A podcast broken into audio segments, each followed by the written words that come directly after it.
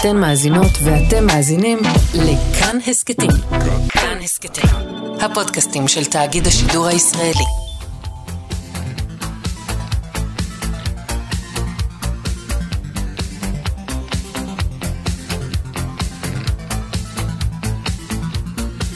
חלון גאווה עם איציק יושע.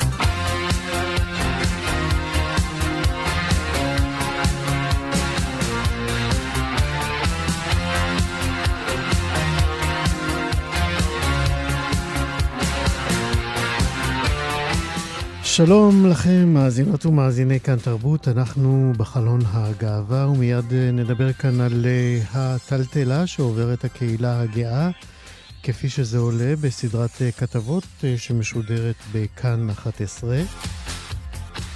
נשמיע לכם שיר חדש של יוצרת לסבית צעירה ונספר לכם על מיסות שחורות ויחסים הומואים בחברה הגבוהה של פריז של ראשית המאה הקודמת.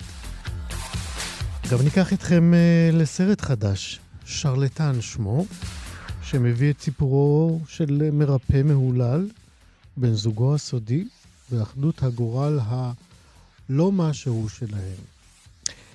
בצוות היום uh, טל ניסן, עורכת משנה ומפיקה, אלעד זוהר הוא טכנאי השידור, אני איציק יושע. חלון גאווה אתמול uh, התחילה להיות uh, משודרת uh, סדרת כתבות של יובל אגסי בחדשות כאן 11. קהילה בטלטלה, הוא קרא לסדרה, ובמשך ארבע כתבות הוא מנסה לבדוק את לחץ הדם אולי, את מצב הרוח, את הלכי הנפש והסערות שמלוות את קהילת הלהט"ב בחודשים האחרונים. אה, זה קורה בעקבות אה, ריבוי הפרסומים על אה, פגיעות מיניות בקרב גברים בקהילה. על פגיעות של נשים אנחנו כנראה נשמע במועד אחר, אבל כרגע מטפלים בגברים. כבר בכתבה הראשונה ששודרה אמש, ניכר שהסדרה מנסה להציג עמדה שרואה את המורכבות, את, אה, את מציבה עמדה בוחנת, לא מתלהמת, עמדה שלא ממהרת לחלק את העולם אה, לטובים ולרעים, אה, וגם מוכנה להסתכל פנימה, בלי תת מקלע ביד. ועל הטון הזה ועל הסדרה הזאת אחראי יובל אגסי, כתב המגזין בכאן 11, והוא האורח שלנו עכשיו. שלום יובל. סליחה שאני מתחיל בשיעול. ימי קורונה, אני כבר מחלים, שלום איציק, מה שלומך? לא, זהו, כי חשבתי שאתה רוצה להבהיל אותנו. אה, זה מה שנקרא לונג קוביד. אחד. אבל אני כבר לא מדבק לכל מי שדואג, ובטח לא דרך הרדיו. מה אכפת לי, אתה בירושלים, אני בתל אביב. זה נכון, זה נכון. טוב, בוא נדבר על דברים עצובים יותר. בוא נדבר על זה. כן, אה, אני בפתיח שלי... אבל הם לא רק עצובים הדברים האלה, אני חושב לא, לא, שהם גם נכון, נכון. אני אמרתי בפתיח, כן. ופה אני רוצה להמשיך באמת, אה, ולומר באמת שניכר, שוב, אני מחכה להמשך הכתבות, אבל ניכר באמת שהשקעת מאמץ אה, מאוד מאוד גדול להביא מצד אחד באמת את הכאב ואת הכאוס ואת אה, השבר, אבל גם, אה, וזה הכוח של הכתבה שלך, אם מותר לי להחמיא לך, התעקשת לשים אותו בקונטקסט שנותן בהחלט איזושהי תקווה, ולו מפני התעוררות השיח. זאת אומרת, אתה באמת אני הרגשתי לפחות שאתה מסרב לצבוע את הכל בצבעים שחורים. זה באמת מה שהתכוונת כשיצאת לדרך? אה, קודם כל תודה לך על, ה... על מה שאמרת, כי זה חד משמעית מה שהתכוונתי. היו לנו גם, אה, לך ולי, גם שיחות בנושא הזה. אני חושב שזה, זה לא ש... זה לא שיש פה איזשהו, שאני מסתכל בצורה, אני, ש, שיש פה איזו יד מנחמת ואומרת, תראה, זה, זה, זה לא כל כך חמור, זה, אני חושב שזה מה... לא שזה, לזה התכוונתי, התכוונתי. אני, אני יודע, אני כן. מבין, אני, את, אני מבין, אבל אני אומר גם מצידי ובעיקר מצד האנשים בעצם שמובילים את המהלכים האלה שקורים, אני חושב שזה מהלך הרבה יותר נועז. אה, להסתכל רגע ולהגיד, אוקיי, איפה אנחנו? בתוך הסיפור הזה, איפה זה נוגע לנו, יותר קל להילחם באויבים מבחוץ, ואם, וכשנגיד כשמכוונים את הזרקור כלפי אנשים ב... במרכאות אני אומר, הרעים אצלנו, גם הכי קל לדחוק אותם מחוץ לגדר ולהגיד, הנה, ניקינו את האורוות.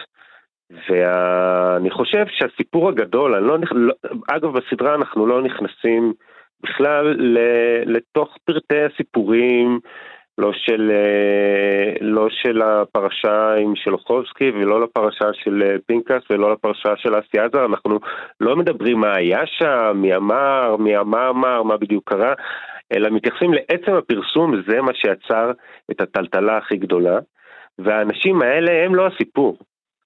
הסיפור הוא מה עובר על כל אחד מאיתנו, ומה שמדהים היה לגלות, וזה גם באופן מאוד מאוד אישי, אה, שאין בן אדם שלא מצא את עצמו מטולטל, ואנשים מבחוץ לא רואים את זה. Mm-hmm. אין בן אדם מהקהילה שזה לא חווה איזשהו טריגר, שלא צפו לו סיפורים mm-hmm. ושאלות מכל כיוון אפשרי, גם איפה נפגעתי, גם איפה אולי פגעתי, זה יצר, הוסיף שיחות בין אנשים וויכוחים ואמוציות, וזה גם במידה רבה מסביר את הזמן אה, הזה שעובר הייתה ציפייה, משטר הגינויים הרי ישר עמד והיה ציפייה שכולם יקומו ויגידו מילים נחרצות.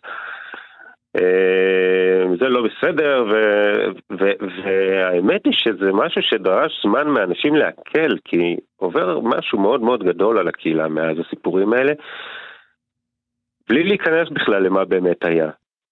אני חושב שבאמת הכתבה, קודם כל הרעיון לשים על זה את הזרקור הוא, הוא טוב, משום שבאמת הטלטלה הזאת שאתה מנסה לתאר, אני חושב, אה, מנערת ומציפה עוד כמה מושגים והנחות שכנראה לא בוררו מספיק בכלל במאבק אה, שלנו לשוויון ובמקום שלנו כקהילה מודרת. זאת אומרת, ההישגים הנורא גדולים של הקהילה בשנים האחרונות יוצאים איזושהי פטה מורגנה תודעתית, ש, שכאילו אה, אנחנו כל הזמן הולכים קדימה, אנחנו כל הזמן מתקדמים נכון. וכל הזמן נכון.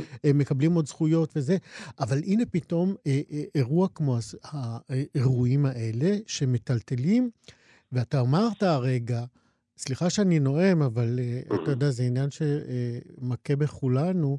Uh, uh, אתה אמרת שאנשים ככה, פתאום היו להם טריגרים וקפצו להם כל מיני אירועים ש- ומחשבות של, של, על, על המקומות, על הזמנים, על הנסיבות שבהם הם נפגעו, על נסיבות שאולי הם פגעו. זאת אומרת, בעצם נחשפת כאן איזושהי תמונה נפשית של קהילה פגועה.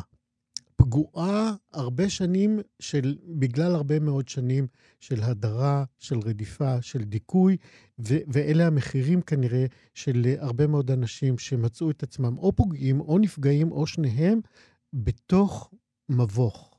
ועכשיו נכון. אני חושב שהסדרה שלך פשוט פעם ראשונה אה, אולי אה, מנסה אה, להאיר את המבוך הזה, או קצת, אה, אה, אתה יודע, לפתוח בו פתחים. Mm-hmm. תראה, הנושא הזה באופן מאוד, זאת אומרת, זה הפרק השלישי. הפרק השלישי הוא פרק שכולו עוסק בלהט"בופוביה. מה שקראנו פעם הומופוביה. Mm-hmm. שזה נושא קצת מיושן להתעסק איתו. ממש לא. לא, נכון. אני אומר, אבל על פניו, כאילו, מה עכשיו ב-2022, אני אעשה כתבה, אני אספר שיש הומופוביה או להט"בופוביה? אז התשובה היא כן, וכי מדהים, זה, זה מדהים לשמוע פעם אחרי פעם איך בעקבות כל אותם הישגים שאנחנו מכירים מהעשורים האחרונים, כי באמת עברנו שינוי עצום. כמה פעמים אתה ואני שומעים שמה, אין בעיה, הכל בסדר, גם אנשים לפעמים רוצים כאילו איזה אובר כאילו לשל, כדי להראות לנו כמה הם פתוחים וזה, להגיד שאין, זה כבר לא עניין, לא, לא עניין. ו, ואנשים נורא מופתעים כשאני מספר להם דברים, כאילו, אוקיי, אז אה, אוקיי, אם יש, אז אולי טוב אצל הערבים, אצל החרדים, אולי נגד הטרנסים, אבל זה מדהים לגלות שזה נמצא כל כך עמוק וכל כך מתחת לאור, גם בצפון תל אביב, אצל הנוער היום... הנה, אתמול קראנו שההתאחדות אה, אה, הולכת לתבוע את אוהדי מכבי תל אביב על אה, אה, קריאות להט"בופוביות כלפי אחד השחקנים. אתה יודע, נכון, והקריאות הלהט"בופוביות האלה, אלה בדיוק הדברים שחודרים מתחת לאור, ואתה מוצא את עצמך בסוף. זאת אומרת, נשאלת השאלה למה אנחנו בכלל צריכים לצאת מהארון. גם היום, זאת אומרת, אנחנו מאוד רחוקים ממצב ש... ילד מתחיל לגלות את המיניות שלו והוא אומר, אוקיי, אני יכול לבדוק, יש אופציות. לא, יש אופציה אחת, והוא תמיד יצטרך, אם הוא מרגיש אחרת, הוא תמיד ירגיש פגום באיזשהו אופן, וברגע שאתה גדל בצורה כזאת, אה, אז, אה, אז כבר אתה... אז אתה מופקר לאזורים אפורים, לאזורים נכון. שחורים, לאזורים אדומים. יובל, אנחנו צריכים לסיים עוד מעט. אה, מה יש לנו, בפר... מה מחכה לנו בשלושת הפרקים הבאים? אה, הפרק שישודר היום אה, נוגע גם במה שקורה באפליקציות. אה, אטרף, גריינדר. אין אטרף. אין אטרף, אבל היה במשך שנים, ויש חלל, אתה, יש חלל עכשיו, זה, וכולם מוזמנים להציע את שלהם. כן, אבל מה, מה זה השיח הזה שקורה באתרי ההיכרויות ובאפליקציות? גם שם קם דור חדש שאומר, לא, לא מתאים לנו יותר, חייבים לשנות את זה. אמ, אנחנו ניגע גם במה קורה כשארגונים, אנחנו נעלה סיפור אה, שמלפני עשר שנים, איזשהו ניסיון להציף איזה מין מיטו כזה חדש שנתקל בחומת הגנה שלא ניתנת לפריצה ופשוט זרקו את האנשים מכל המדרגות אה, בתוך איזשהו ארגון, ארגון פוליטי. אה, וגם נחזור, נדבר על חיי הלילה ונדבר גם על המקרה של אסי עזה, ויהודה נהרי. אה, הפרק הבא יעסוק בלהט"בופוביה, והפרק האחרון, שישודר ביום רביעי, יעסוק בגמישות מגדרית, וכל אותן הגדרות חדשות אה, שהיו, ובעיקר מוביל אותם הדור החדש, שכבר אה, לא... כבר לא מתחבר להגדרות ישנות שלנו, כן. של הומו ולסבית. טוב. יובל, אנחנו רוצים לסיים. תודה רבה מאוד על הסדרת כתבות. אני לא ראיתי את כולם, אבל שוב, אם הפרק הראשון מלמד על היתר, אז uh, אני בטוח שעשית עבודה מצוינת. תודה, תודה רבה, ואני מזמין את כולם לראות את המשך הפרקים. תודה, יובל אגסי. חלון גאווה ב-1903 אה, התרוצצה שמועה בפריז, לפיה אחד, אה, פרסן, אה, קיים בדירה שלו מיסות שחורות, שזה מין מסיבות שנערכו בהן מיצגים חיים בהשתתפותם של נערים מבתי ספר די יוקרתיים של פריז.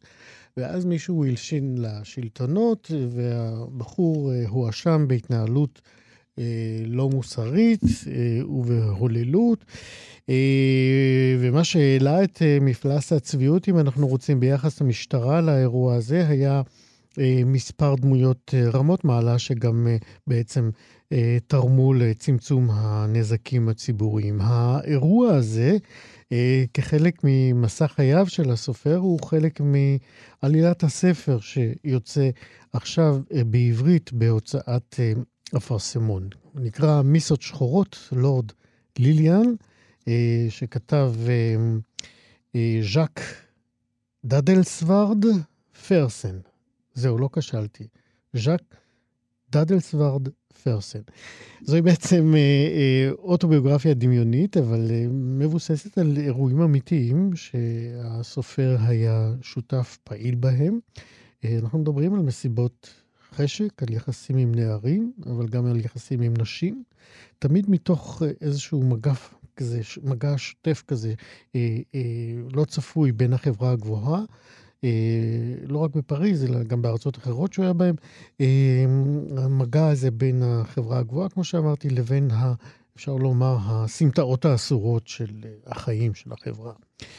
אה, הספר הזה ראה אור לראשונה ב-1905, ועכשיו, אמרתי, הוא יוצא בתרגום נהדר לעברית של אה, הוד הלוי, והוא האורח שלנו. עכשיו, שלום הוד.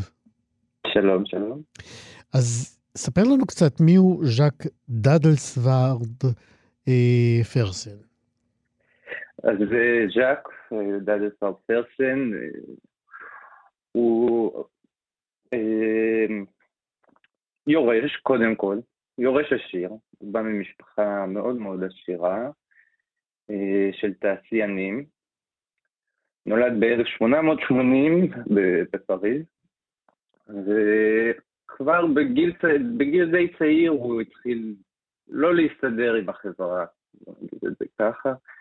אה, הוא חשב אה, להיות, להפוך, להיכנס לקריירה של דיפלומט, אה, אבל הוא לא באמת היה רציני, ועם הזמן הוא הבין שהוא משורר וסופר. אבל גם שם הוא די אה, לא הצליח, נקרא לזה ככה, אבל הוא כן הסתובב בכל הסלו, הסלונים של פריז ובכל, אה, ובכל החברה, כל המקומות של החברה הגבוהה, לצד אה, מקומות אה, קצת יותר מושמצים. אה, פחות נחמדים. אז זהו, בוא, בוא באמת נדבר על, ה, על אותם אה, ביבים, על זה שהוא היה חלק מהחברה הגבוהה, הכסף שלו הכניס אותו לשם, זה ברור. מה הביא אותו אל אותם אה, אה אשפתות?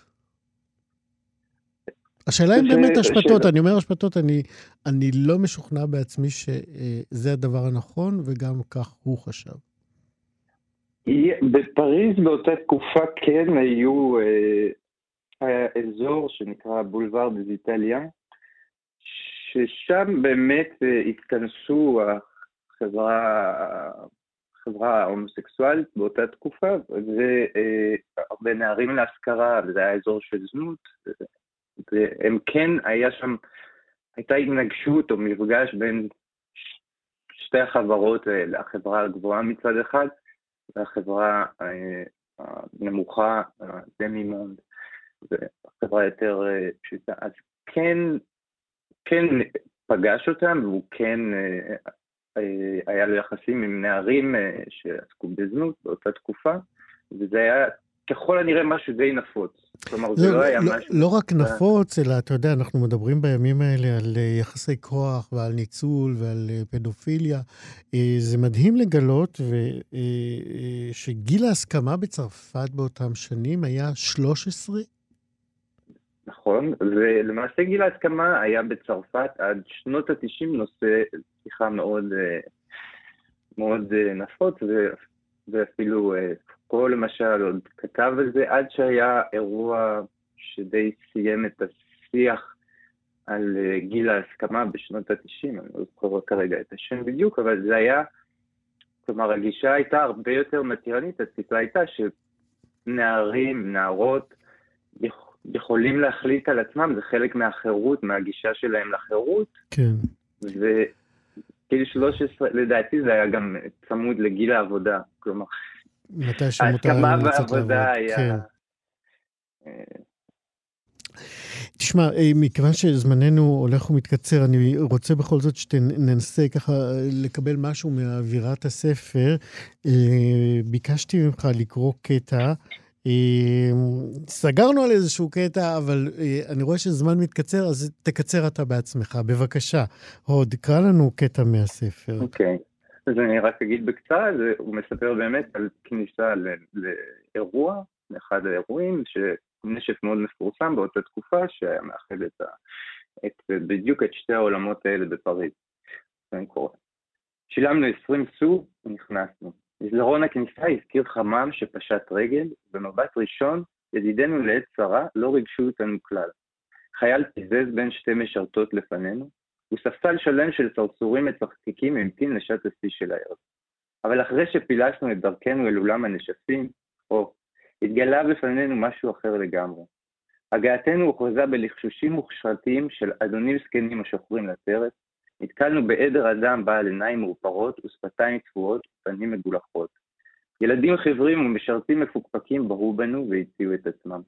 צעירים מתים מרעב שרק התחילו את דרכם במקצוע, לצד נוכלות זקנות שפרשו כבר מהעסק, והבוקר שלפו אותן לקברן.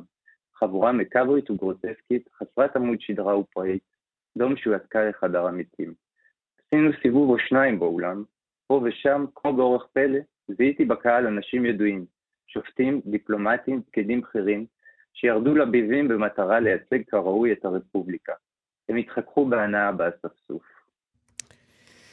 כן, זה קטע אה, שככה מכניס אותנו מעט אל תוך אה, אותם ביבים שדיברנו עליהם, אותם אה, אה, מקומות אה, אפלים ש... אה, ז'אק אה, דדלס, דדלסוורד אה, פרסן לוקח אותנו, גם לקח אותנו בחייו, את מי שהכיר אותו, אבל גם בספר הזה. אני רוצה עוד לומר שאתה החלטת, ובצדק, להקדים לספר עצמו פתח דבר מאוד מאוד ארוך. אני חייב להגיד שהוא באמת עשוי בצורה מפליאה, משום שלי לפחות הוא מאוד מאוד עזר להיכנס אה, לאווירת הספר, לקונטקסט, למושגים שאילולא היו, אה, הייתי נתקל בהם בקריאה בלי אה, הערה, אני מניח שהיה חסר לי משהו. מתי הבנת בעצם שאתה חייב לתווך את הספר הזה יותר מאשר כל ספר אחר? זה היה ממש תוך כדי תהליך התרגום.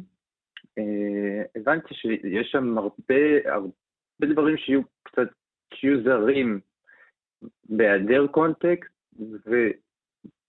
כי הם פשוט נשכחו, ואין אין מה לעשות, אנחנו חיים וגדלנו בתור ישראלים בסביבה אחרת לחלוטין, שדי, היא מאוד מאוד שונה, ויש גם אה, נושאים היום שאנחנו תופסים אחרת לחלוטין, אז שני הדברים האלה התלכדו לתוך תחושה שצריך להציג את המקרה הזה, שהוא מקרה שבעצמו נשכח, המקרה של ז'אק דאדלס פרפרסט, המקרה שלו, שהוא סיפור, מקרה פרטי שהוא נשכח, לקורא כדי גם לפתוח את הספר, שהוא רומן מפתח, וגם לתת את כל הרבדים האלה שפרסן כל הזמן משחק עליהם, ולתת טעימה מעולם שאי אפשר לדבר עליו, ושהספר משכפל באיזשהו אופן את, ה, את החוויה הציבורה כן. הזאת. יפה, הודה לוי מתרגם uh, הספר מיסות שחורות, לורד uh, ליליאן, שיצא בהוצאת uh, אפרסמון. תודה רבה שדיברת איתנו. תודה לך. להתראות. תודה. חלון גאווה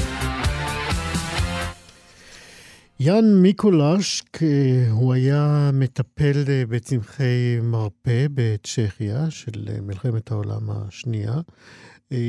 יכולות, יכולות האבחון המדויקות שלו וצמחי המרפא שהוא רקח לריפוי המטופלים שלו, הקנו לו תהילה די רחבה ברחבי המדינה וגם מחוץ לצ'כיה. תורים ארוכים של מטופלים שחררו לפתחה של הקליניקה שלו, והוא מיקולוש, אני מקווה שאני הוגה את השם נכון, עשה הרבה מאוד כסף, אבל גם דאג לעשות הרבה מאוד מעשי צדקה וחסד עם מטופלים, בעיקר העניים שבהם. Uh, הוא חולל uh, הרבה פעמים ניסים uh, בחייהם של אנשים שבאו אליו להתרפא. אה, ולצידו, אני מדבר, אגב, אני מדבר על סרט, כן? לצידו תמיד אה, נמצא אה, העוזר האישי שלו, ושניהם, צריך לומר, היו באיזשהו שלב נשואים אה, לנשים, אבל האהבה האמיתית אה, שררה ביניהם, בין שניהם, עד אה, הסוף אה, של הסרט, שלא נגיד כרגע מהו. אה, הזמנים חלפו, ואיכשהו אה, בחילופי השלטון אחרי אה, ימי סטלין בגוש המזרחי, אה, השלטון אה, ראה את אה, מיקולוש משום מה כשרלטן, אה, כשקרן, כרמאי, ופה מתחיל מאבק אה, שלו, אה, מאבק משולב, הייתי אומר, גם על האמונה המקצועית שלו, גם על היושר שלו, אבל גם על אהבתו לבן הזוג שלו. איך זה נגמר? לא יודע אם נספר, אבל אנחנו נדבר עכשיו עם שמוליק דובדבני, שהוא אה, מבקר הקולנוע של אה, ynet וגם אה, מרצה בבית הספר לקולנוע ולטלוויזיה באוניברסיטת אה, תל אביב. שלום, שמוליק. שלום וברכה. אנחנו נגלה את הסוף בסוף? תשמע, מי שרוצה לדעת את הסוף פשוט יכול לפתוח uh, ויקיפדיה. אני מודה שאת uh, סיפורו של, uh, נקרא לזה, הקורא בשתן, יאן מיקולשק, נדמה לי שכך צריך לגות את שמו, מיקולשק, אבל uh, אל תתפוס גם אותי. זהו. Uh, אני מודה שעל הסיפור הזה לא שמעתי, uh, ועל פי מיטב הבנתי גם... עד שאניאשקה הולנד, במאית פולניה, החליטה לעשות את הסרט, אז גם חלק גדול מהצ'כים כבר שכח, או לפחות, או ודאי גם לא שמע את, את שמו. אוקיי, okay, אז בואו בוא נדבר על מה שכן אנחנו אה, רוצים לדבר עליו, וזה באמת, אה, אה, קצת, אולי תן לנו, אתה יודע, גם כן שוב קונטקסט של התקופה שבה אה, מתחולל הסרט. כן, אה, תראה, אה, מיקולשק בעצם אה, החל, פעל בין שתי, בין שתי מלחמות, בין שתי מלחמות העולם, והוא גם פעל לאחריה, אחרי מלחמת העולם השנייה. הוא, כמו, שאתה ציינת, הוא בעצם היה מומחה לקריאה בשתן, זאת אומרת, הוא היה מה שנקרא אורוסקופ. אה, אנשים היו עומדים אה, בתורים ארוכים במשך שעות אה, מול הקליניקה שלו, ממתינים כשבידיהם בקבוקים שקופים ובהם דגימות שתן, והאיש פשוט היה מנער את הבקבוק, מסתכל בשתן, נותן פרוגנוזה רפואית, ולא רק את זה, הוא גם היה נותן להם עשבים, או שהוא נותן להם... כן. שהוא רקח, או דברים, עשבים, עשבים הרבה לרצון בבתי מרקחת, אגב, מבלי לקבל, מבלי לקחת תשלום. אה, ובעצם אה, מה שעמד אה, לזכותו היה שהוא טיפל בהרבה מאוד אנשים חשובים, בהם גם נשיא צ'כיה, נשיא צ'כיה, אנטונין זפוטוצקי, וכיוון שכך, אז לא בדיוק הציקו לו ודאי לא העיתונות וגם לא המשטרה. עד אשר זפוטוצקי מת. זה הפוטוצקי מת, זה אנחנו אגב לא עושים ספוילר, זה כך נפתח הסרט. אה, ואז כמובן גם העיתונות וגם המשטרה, ודאי השלטונות אה, אה, הקומוניסטיים בעצם עצרו אותו באשמה שהוא שרלטן, טפלו עליו אשמה שהוא גרם למותם של אנשים, אבל uh, מרגע זה ואילך, אז uh, כמובן שניקולשק לא, כלומר, הוא ישב בכלא, וכשהוא שוחרר הוא כבר לא חזר לעסוק ב... המקצוע הזה שלו, אבל לא נדבר שהוא בד... עזר להרבה מאוד צ'כים. כן, בוא נדבר בשתי דקות שנשארו לנו על סיפור הקשר הדרמטי בינו לבין העוזר שלו. כן, אז uh, באמת הקשר הזה הוא דבר שהסרט מתמקד בו, ואגב, זה לא, זה, זה, זה משהו שבמציאות לא לגמרי ברור. הוא היה הומוסקסואל אטנטי, זה נכון, אבל הוא גם היה נשוי, גם העוזר, כפי שציינת, היה נשוי, uh, ובמציאות לפחות, עד כמה שאני קראתי עליו, מאוחר יותר ההיבטים האלה לא בדיוק אה, אה, נידונו בהרחבה, אבל הסרט בהחלט מתרכז בקשר הזה, ולא רק זה, אלא גם בעצם מראה איך אה, אה, ניקולשק עצמו אה, מנסה בעצם לטהר את עצמו מאיזשהו חטא שהוא חש שקשור בקשר הזה. היה לו פסל ענקי של ישו בחצר, ואנחנו רואים אותו שם ממש קורע על אבנים. ונפצע בברכיים, כן. כן, כדי בעצם אה, למרק איזשהו חטא שהוא חש. אה, הסרט גם אה, רומז, יותר מאשר רומז, הסרט אומר שהוא גם אה, הציע לעוזר איזושהי הצעה ממש זדונית שקשורה לאשתו, אנחנו לא נפרט, אבל כדי שהם יוכלו להמשיך ולבסס את הקשר ביניהם.